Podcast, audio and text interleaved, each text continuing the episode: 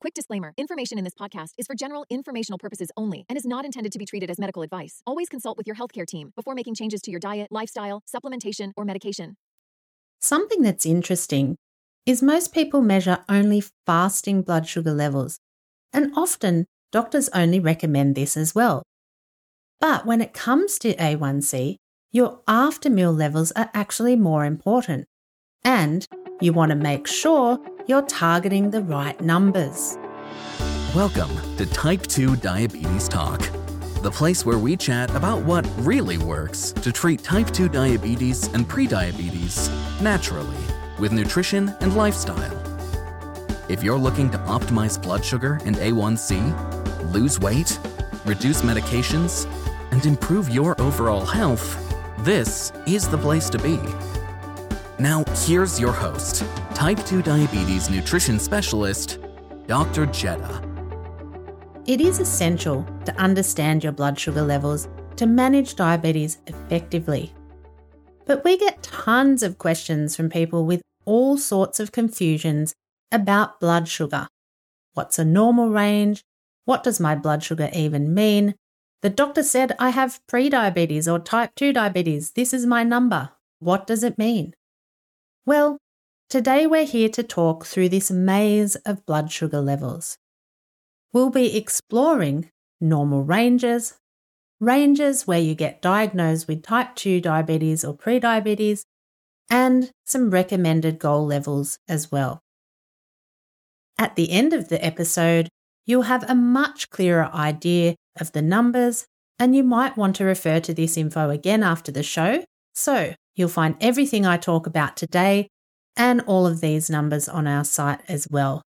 Also, if you have extra questions that might not get covered, or specific questions perhaps about your numbers, go to our website and leave us a voice message or send us an email.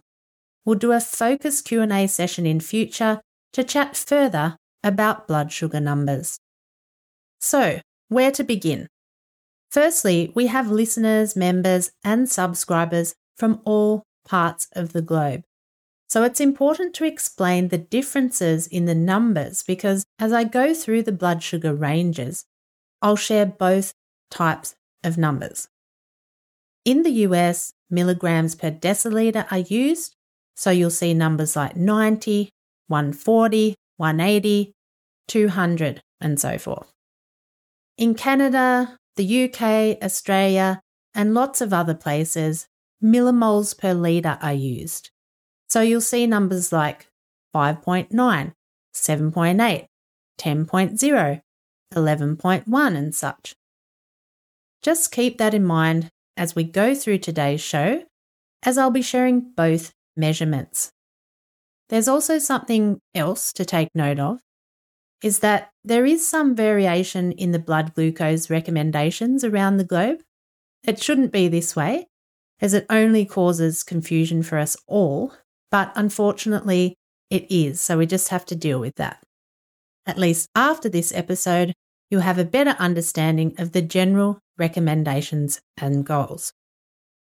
Before we delve deeper, for those who might be newly acquainted with the realm of diabetes, newly diagnosed with type 2 or prediabetes, you might hear the terms blood sugar and blood glucose used interchangeably.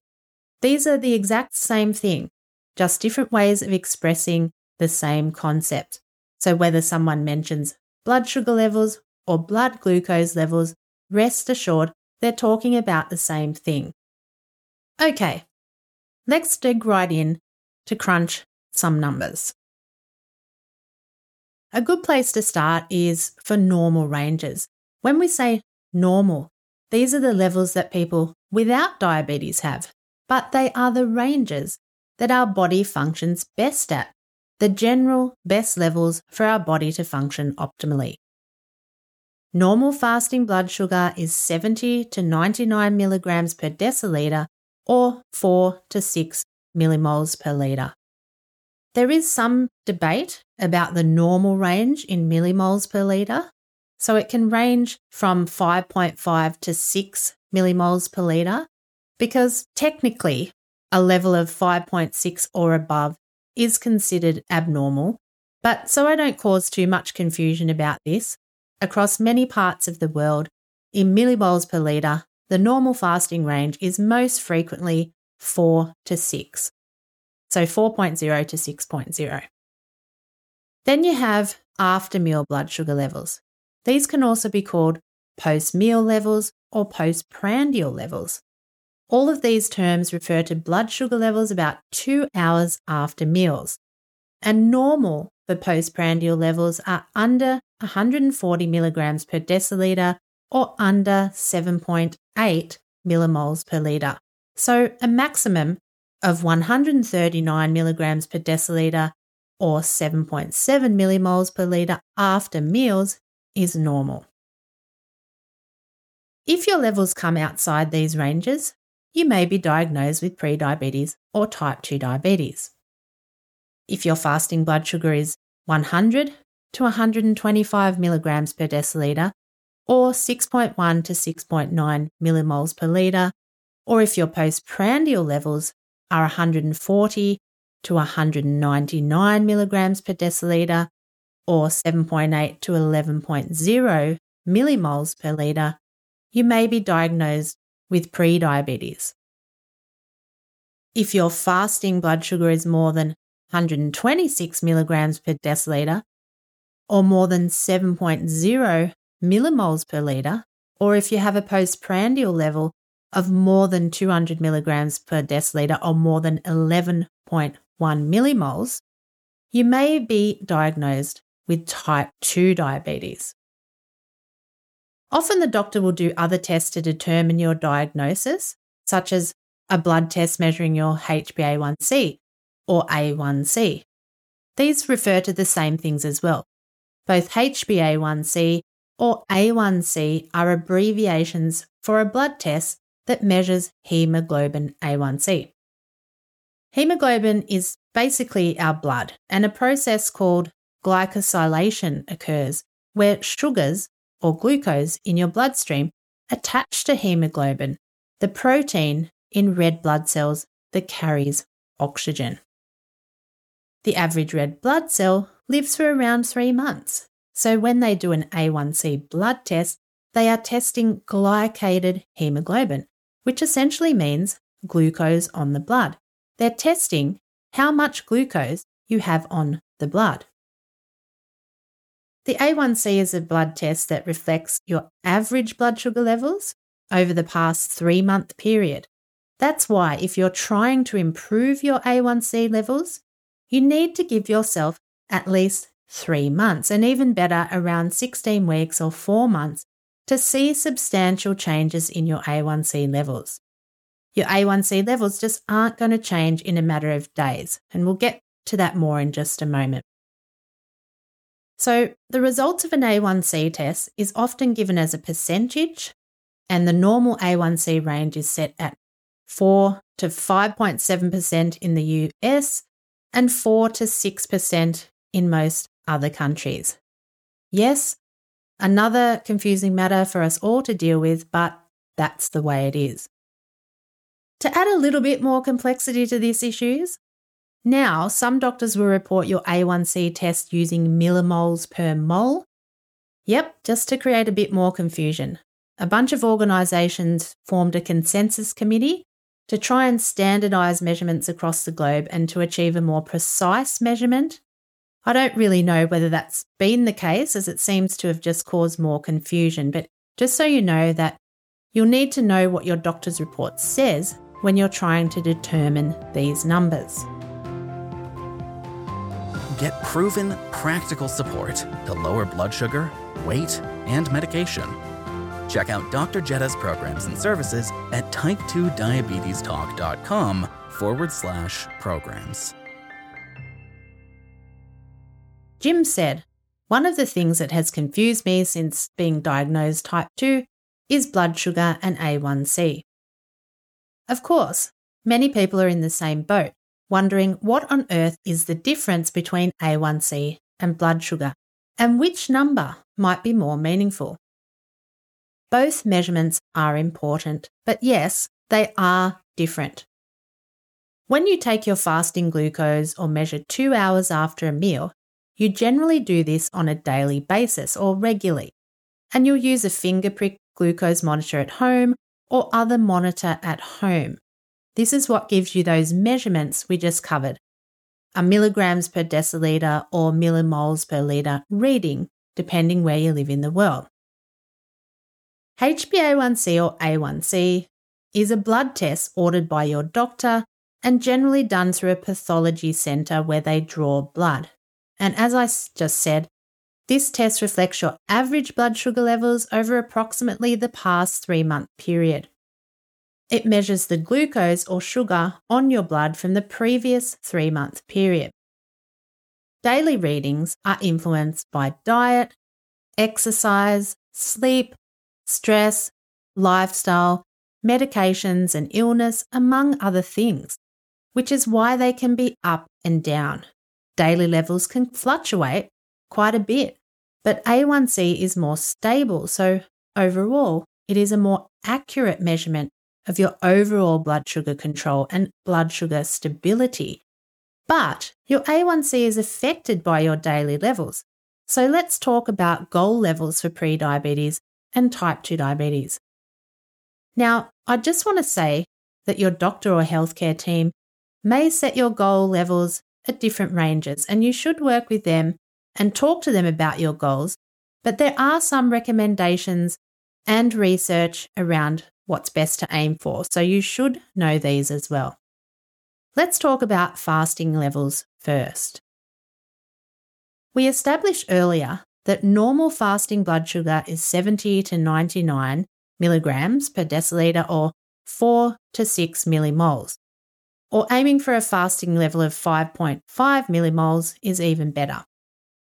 And whether you have prediabetes or type 2 diabetes, ideally you want to aim for levels within this normal range.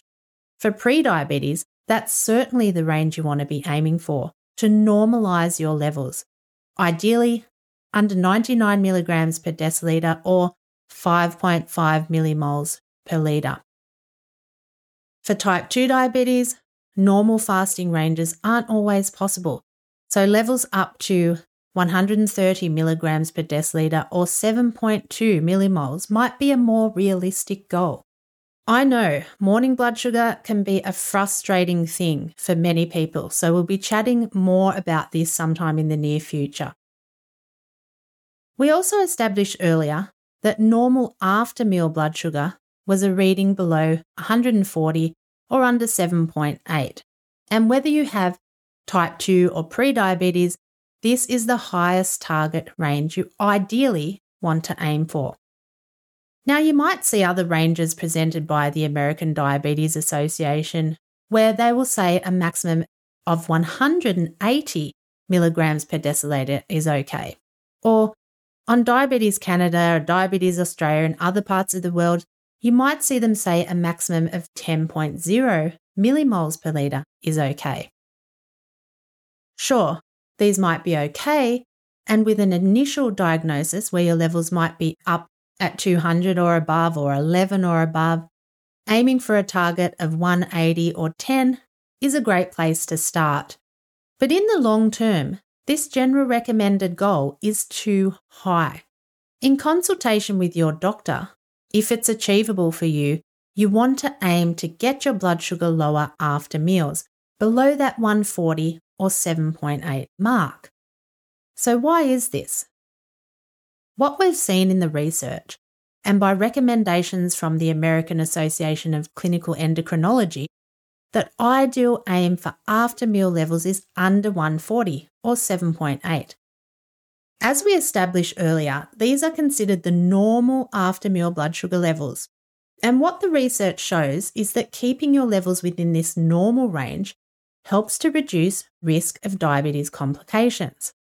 Reduce risk of complications is something very important to consider because the complications of diabetes can be awful, even life threatening. And these are not things you want to get. So, over time, you want to work on getting your postprandial levels in the normal range, under 140 or 7.8. I'll just add a disclaimer here that sometimes targets may need to be individualised based on a variety of personal factors. So always work with your doctor and healthcare team. But also, it's good for you to know these things so you can discuss it with them. And overall, the point is, ideally, you want to work on getting your postprandial levels in the normal range under 140 or 7.8. For A1C, we established that the normal range is 4 to 6%. For prediabetes, you want to get your levels back to normal. In the US, this will be under 5.7%. For nearly everywhere else in the world, it is under 6%. And here's something else that is interesting. Most people measure only fasting blood sugar levels, and often doctors only recommend this as well. Yes, Seeing how fasting levels are tracking over time is important. They can be more simple to measure as well because you take them consistently the first thing in the morning, which makes them easy to remember doing it, the fasting levels. But when it comes to A1C, your after meal levels are actually more important.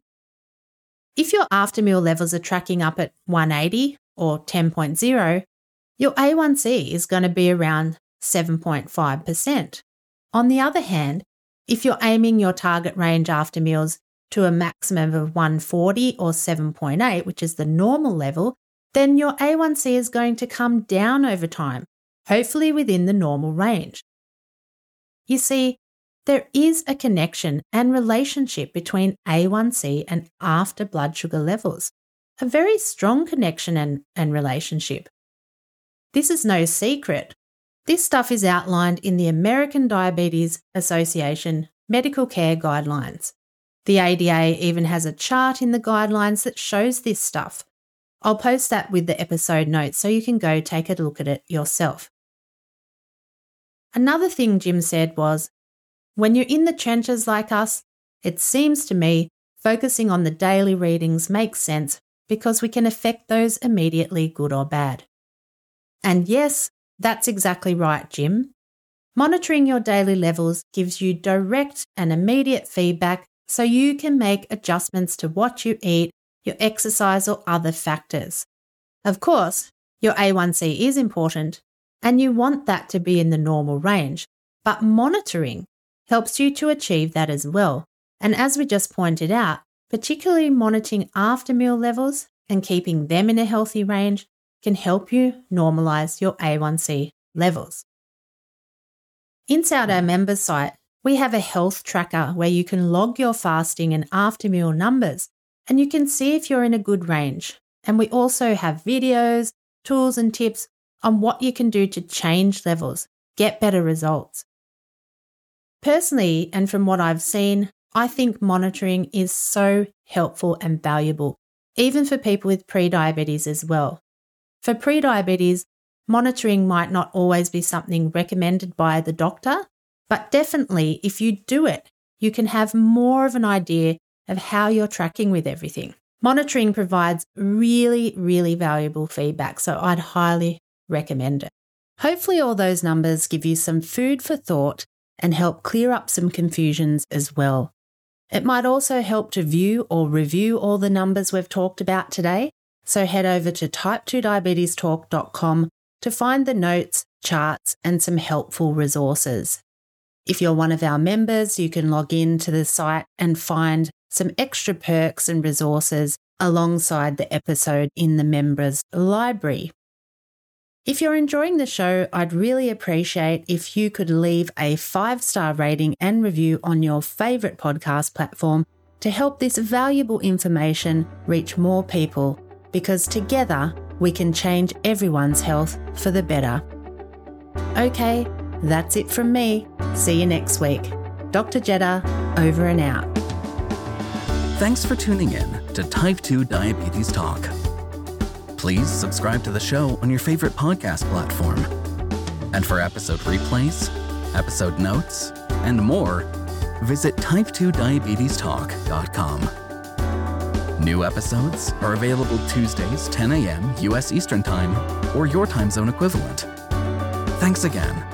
We're truly grateful to be a part of your life and help make a real difference.